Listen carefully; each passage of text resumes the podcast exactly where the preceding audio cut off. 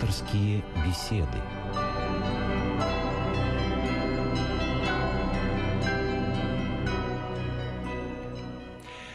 Добрый вечер всем, кто слушает нас. Здравствуйте, в студии Константин Корольков. И сегодня мы с вами встречаемся для пасторских бесед, в которых, как обычно, вы можете принять участие. Наш телефон, это московский телефон, 956 1514, 956 1514. Если вы звоните из другого города или с кода другого, которых в Москве теперь два, то код 495 и телефон 956 1514. Но представлю нашего сегодняшнего собеседника. Это священник отец э, Георгий Рощин. Здравствуйте, отец Добрый Георгий. вечер. И тема нашего разговора. Тема, в общем, как мне кажется, непростая. Очень сложная, много вокруг этой темы копий, в общем-то, поломалось за всю историю нашей христианской церкви. Мы будем говорить о благодати Божией.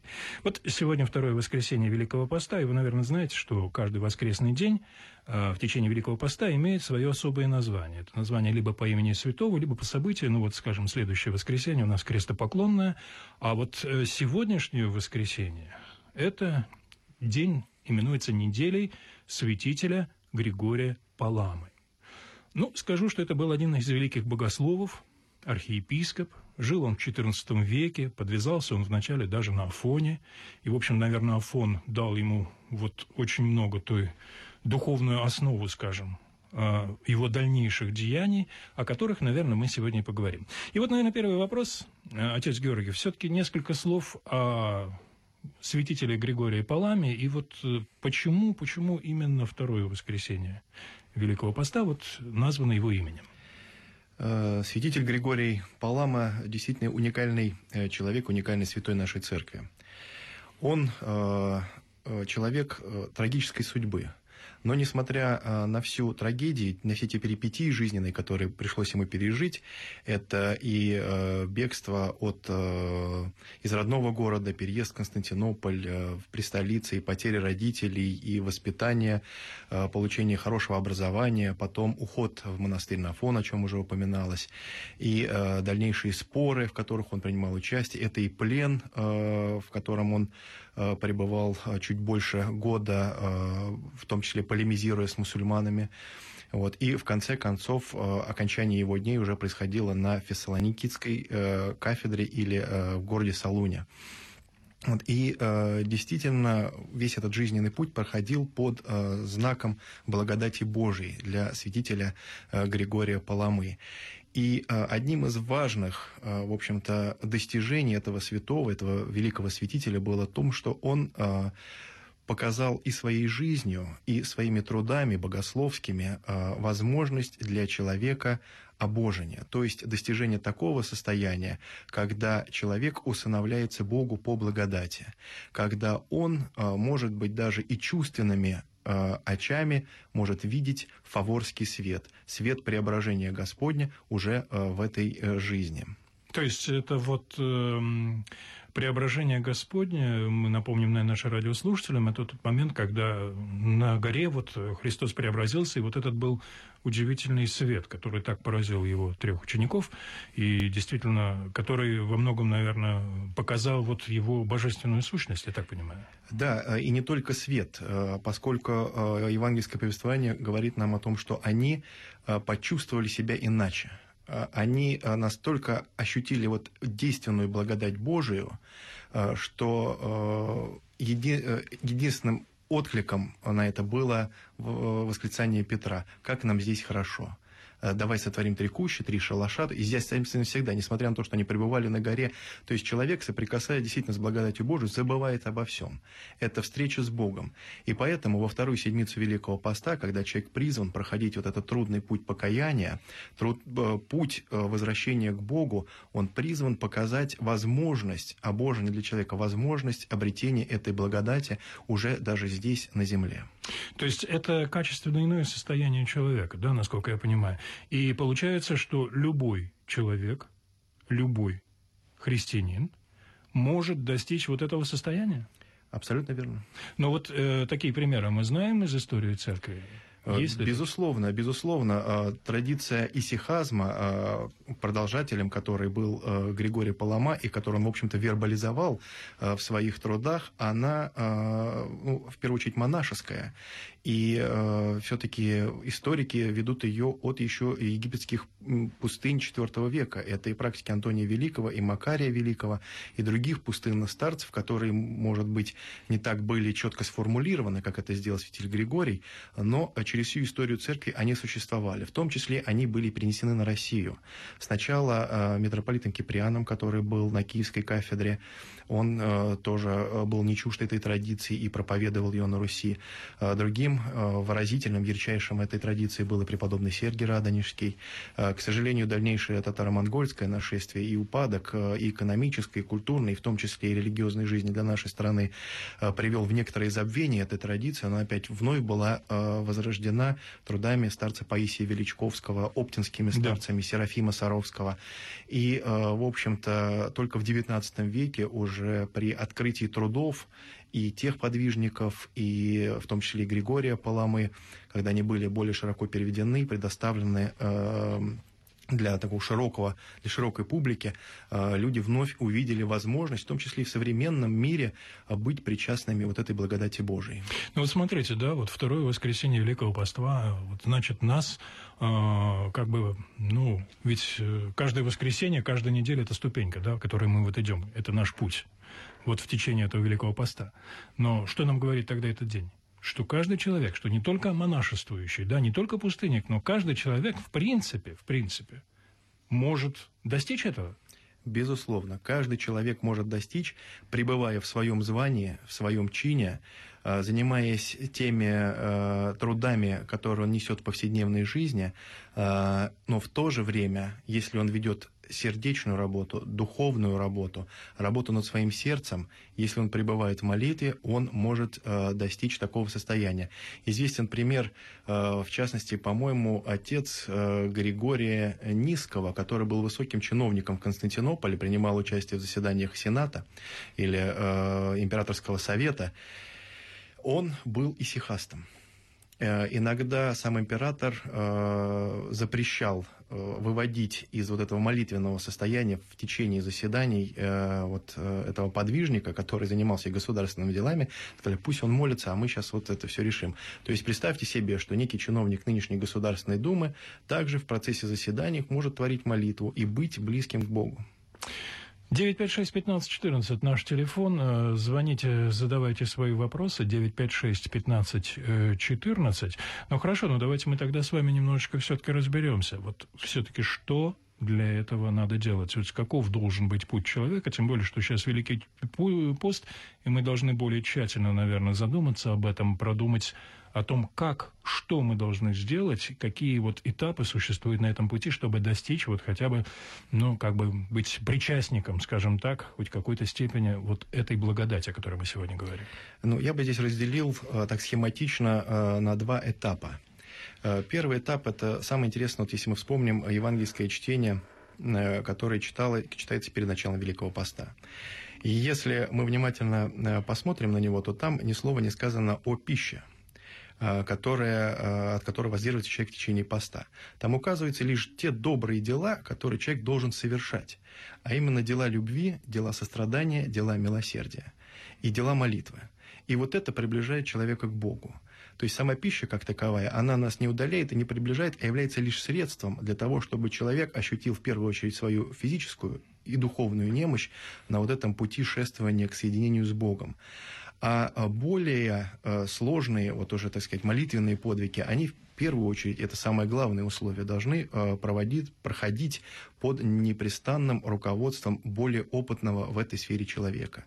Э, мы называем либо старца, либо духовника, но, в общем, человека, который уже прошел этот путь и имеет определенный навык, потому что молитвенное делание Э, вот именно такого исихасского толка, оно сопряжено и действительно с большими искушениями, поскольку это борьба уже с духами злобы поднебесной.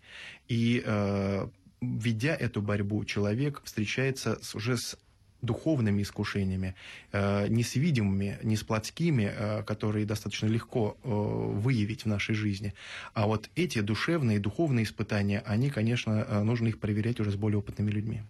У нас есть телефонный звонок, но я напомню еще раз нашим радиослушателям 956-1514. Звоните, задавайте свои вопросы, а мы слушаем нашего телефонного собеседника. Алло.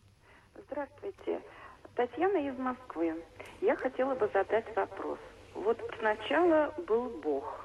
От сло... А откуда появилось слово «Господи»? Спасибо. Ну, э, вы знаете, у Бога наименований много на самом деле. И это, э, скорее всего, наша человеческая, э, как бы такая коннотация обращения к Богу. Господи – это этимологически восходит слово «господин» то есть господин всего, э, творец всего.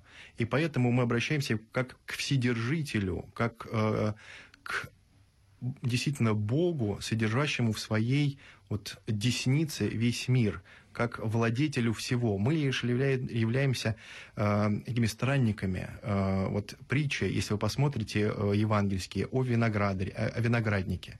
Вот виноградник – это, по сути дела, весь наш мир, господином которого является Бог. И в Евангелии мы здесь видим, есть и господин виноградника. Вот именно э, отсюда и проистекает вот это почтительное э, обращение к Богу как Господь. Ну да, здесь же звательный падеж, насколько я понимаю, да, в да. славянском языке, да? Господи, поэтому. Хорошо, у нас есть еще звонок, мы слушаем вас. Единственное, что хочу напомнить, телефон 956-1514, звоните. Алло, мы слушаем вас. Да, вот у нас короткие гуточки, кто-то не дождался совершенно вопроса. Хорошо, э, мы продолжим нашу тему. Вот вы сказали, что необходим духовник. Я задам банальный вопрос, наверное, с точки зрения, как для вас, для священнослужителя, но я думаю, что у многих наших радиослушателей этот вопрос по-прежнему остается крайне острым. Как найти такого духовника? Как найти такого руководителя вот в сегодняшней нашей жизни? Что это за путь? Вот каким образом его выбирать? Или он выбирает нас? Вот что это такое? Нет, выбирать, естественно, необходимо самому человеку. И э, в этом плане хорошо ознакомиться с э, творениями э, подвижника и святого нашего соотечественника, святителя Игнатия Кавказского и Бринчанинова, который также искал духовников, также искал опытных руководителей в духовной жизни и сталкивался с трудностями определенными, в том числе и негативными в плане духовного руководства, когда он э, не смог выдержать тех послушаний, э, тех наставлений, того руководства, э, которое предлагали ему те или иные духовники. И э, в конце концов э, вынужден был даже покинуть э, монастырь. Перейти в другой для того, чтобы более удобно спасаться. Поэтому, безусловно, мы должны смотреть на собственные силы для начала, а с другой стороны искать духовника не очень мягкого и не очень строгого для того, чтобы духовник давал нам в первую очередь заповеди или руководил нами по Евангелию. Э, в этом плане тоже необходимо смотреть, э, какие советы дает духовник. Если они согласованы с Евангелием, если он действительно нас приводит не к э, себе, не привязывает нас к себе, потому что мы встречаемся и с такими тоже случаями, когда люди, вдохновляясь той или иной личностью, пусть даже очень духовной, но больше кроме него не видит никого, и этот духовник, получается, застилает самого Христа, то вот самое главное, чтобы духовник приводил людей именно ко Христу, чтобы он был именно таким проводником, не заслоняя собой вот тот божественный свет, ту благодать, который, э, который должен давать Господь. И, э, как я уже сказал, необходимо сверять с тем, что говорит духовник с Евангелием. Если это не противоречит Евангелию, если это действительно в русле учения Спасителя, если в русле, в русле апостольской традиции, то это тот духовник, который нас ведет.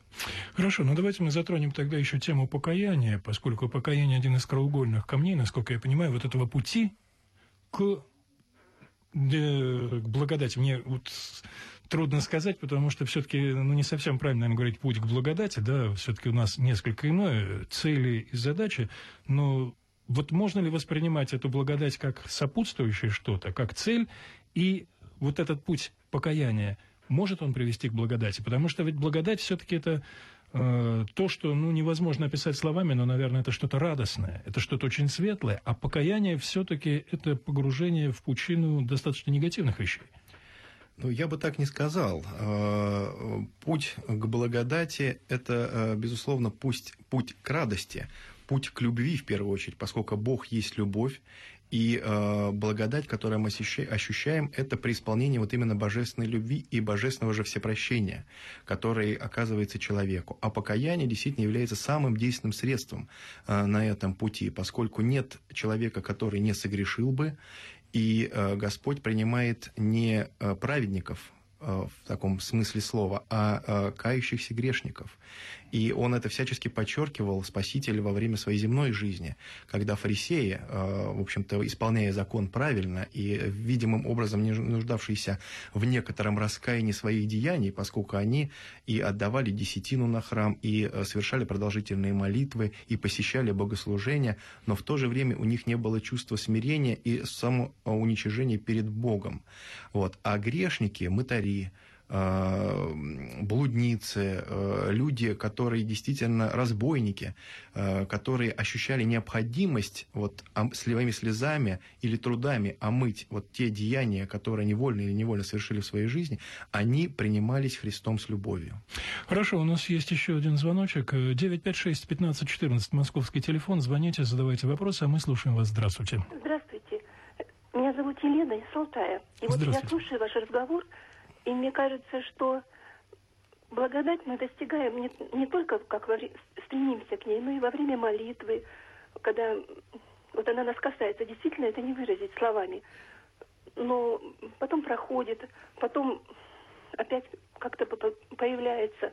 Но вот мне какой вопрос, что это мое как бы опыт мой духовный, что во время, ну, когда мы молимся, что благодать касается нас. Не всегда, конечно.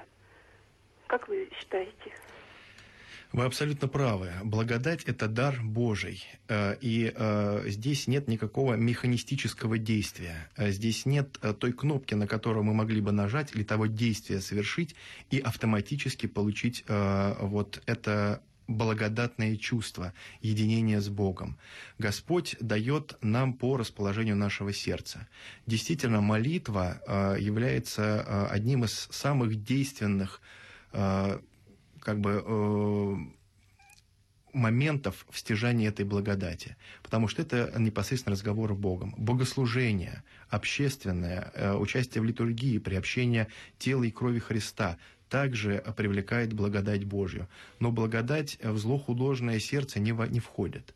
Э, Господь вот стоит при дверях нашего сердца и стучит. Наша задача именно покаянием, вот этим настроем открыть свое сердце к Божьей благодати. Но даже те подвижники, которые э, совершали э, огромные труды для, для стяжания этой благодати, вспомним хотя бы старца Силуана, который очень хорошо об этом пишет, что как только он пришел в монастырь, он получил вот именно действие этой благодати Божией.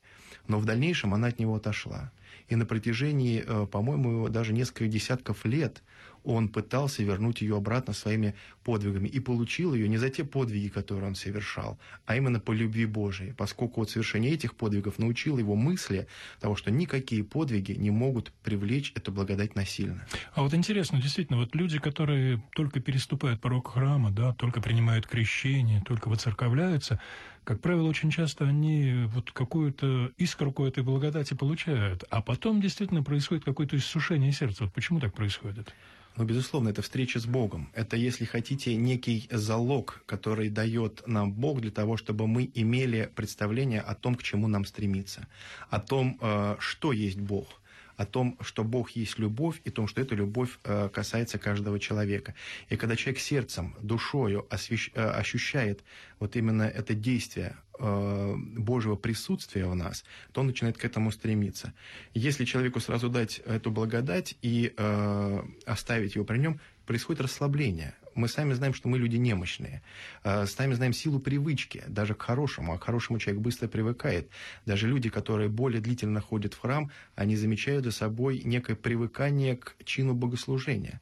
Уже исчезает некий трепет, а, с которым человек, может быть, первый раз входил в храм, а, то благоговение, с которым он подходил к иконам, то благоговение, то рвение, с которым он готовился к принятию, может быть, первого своего причастия.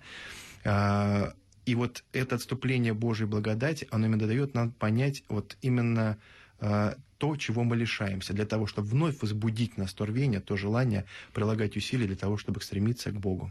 У нас есть еще телефонный звонок 956-1514, наш московский телефон. Звоните, мы работаем в прямом эфире, задавайте свои вопросы, а мы слушаем вас. Здравствуйте. Алло, здравствуйте. Меня зовут Артем, я из города Иваново. Хотел бы задать такой вопрос. А вот э, в книге Второзаконие Исаии вот. И в книге, значит, премудрости Соломона описано, как я считаю, два разных бога. Вот как, какой вам ближе? Вот такой вопрос.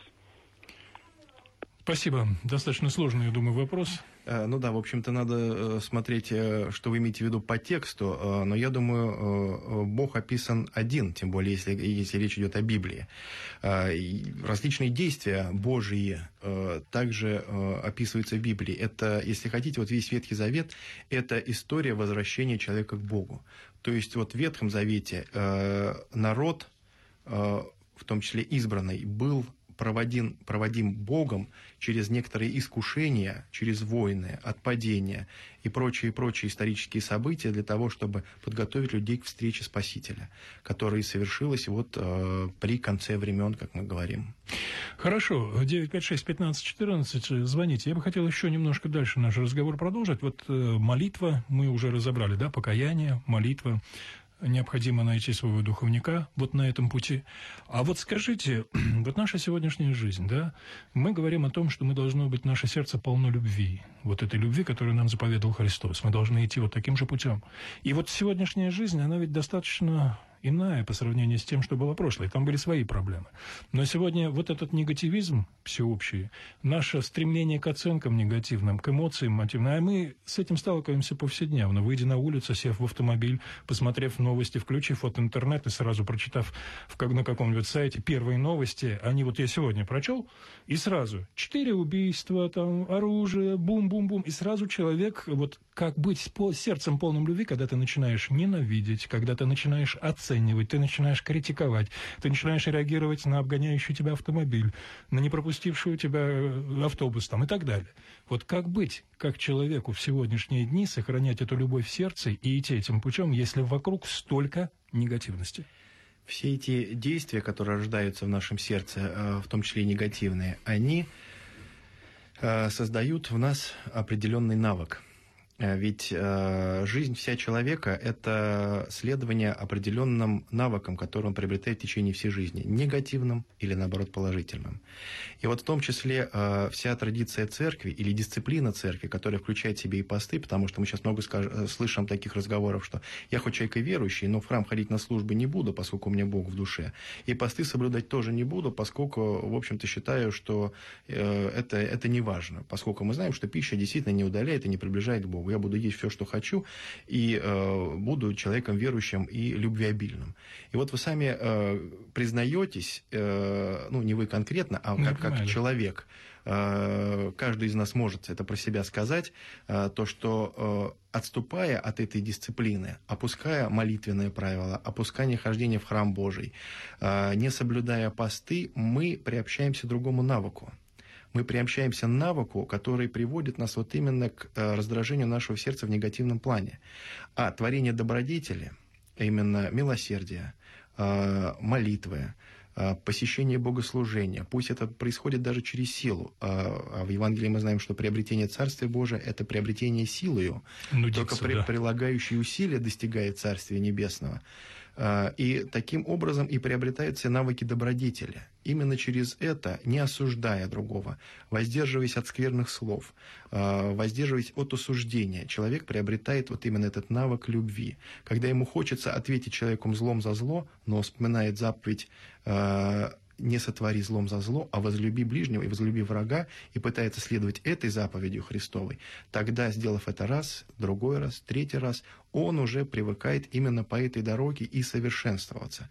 И в этом плане, конечно, вот пример Григория Паламы, он очень показателен, поскольку тот задел, тот навык духовной работы, который он приобрел на Афоне, спасаясь в пустыне, вот, а иногда мы слышим, что действительно э, можно в монастыре спасаться гораздо легче, что не является э, что вернее является спорным аргументом, поскольку ну, да, там, там свои искушения. Некая видимость, наверное. Это да, это, это видимость. Так вот, э, то те навыки э, благодатных деяний, правильных деяний, христианских деяний, христианской любви он сохранил и не растерял, и в том числе всей своей последующей жизни, которая была и при дворе императора, и в изгнании, и в плену, в том числе в отношении к иноплеменникам, и к иноверцам даже, поскольку остались прекрасные записи его собеседований о вере с мусульманами, и как он с ними беседовал, как он отстаивал свою веру, с одной стороны, и не осуждая, а с другой стороны, и все-таки настаивая на истинности христианской веры. Это тоже, вот все это плоды. Вспомним хотя бы момент назначения его на Салунскую кафедру. Его, в общем-то, это было не привилегия, а ссылка поскольку в это время в городе враждовали две противоборствующие группировки. И три года понадобилось архиепископу Григорию для того, чтобы умиротворить ситуацию. Никто не ожидал от него этого. Но вот именно вот этим навыком духовным, навыком любви, а, навыком терпения, навыком смирения он смог и умиротворить целый город. Удивительно. Вот у нас есть еще звонок. Хорошо, давайте мы слушаем вас. Алло, здравствуйте. Алло, здравствуйте. Батюшка, благословите. Бог благословит. Вы знаете, вот до моего воцерковления я тоже так рассуждала, вот, как многие, Бог у каждого в душе. Но вот сейчас я уже пришла к такому понятию, что вот это Бог, который в душе, это просто наша совесть, которая одним позволяет ему красть, другим там нет. Вот то, что нас удерживает, мы считаем это Бог. Поэтому получается такое какое-то многобожие каждого в душе. Ну вот вы, как вы на это смотрите? Вот просто вот совесть и угу. Бог, вот это мы эти понятия как-то путаем до воцерковления. Спасибо, спасибо. Спасибо. Э, совесть действительно это некий голос Божий внутри человека. Э, но совесть также надо воспитывать. Э, человек, опять же, как сказано в Евангелии, есть ложь человек не может на собственном опыте, на собственном знании провести какую-то истину. Ему нужно обязательно сравнение с определенным э, идеалом, а идеалом для нас являются заповеди Божьи, идеалом для нас является Христос, истиной для нас является Христос. И если мы свою совесть будем воспитывать в заповедях Божьих, если мы ее будем сопрягать с э, повелениями э, христианских заповедей, то тогда и наша совесть будет христианской и откликаться именно по-христиански. Вот замечательно. Жалко даже на этом ставить точку, потому что есть еще вопросы, но вот мы сегодня поговорили, кажется, очень хорошо, и вот жизнь святителя Григория Палама, она действительно была полна всего. Тяжелейшей жизни, в рабство даже в этом продавали. Было тысячи всяких вещей. Но вот какой светильник вырос, и какова крепкая была его вера. Вот поэтому для нас это пример, для нас это тоже один из ориентиров на нашем пути. Поэтому, наверное, мы сегодня вспоминаем его в это воскресенье Великого Поста. Спасибо всем. В следующую неделю поговорим о несении своего жизненного креста.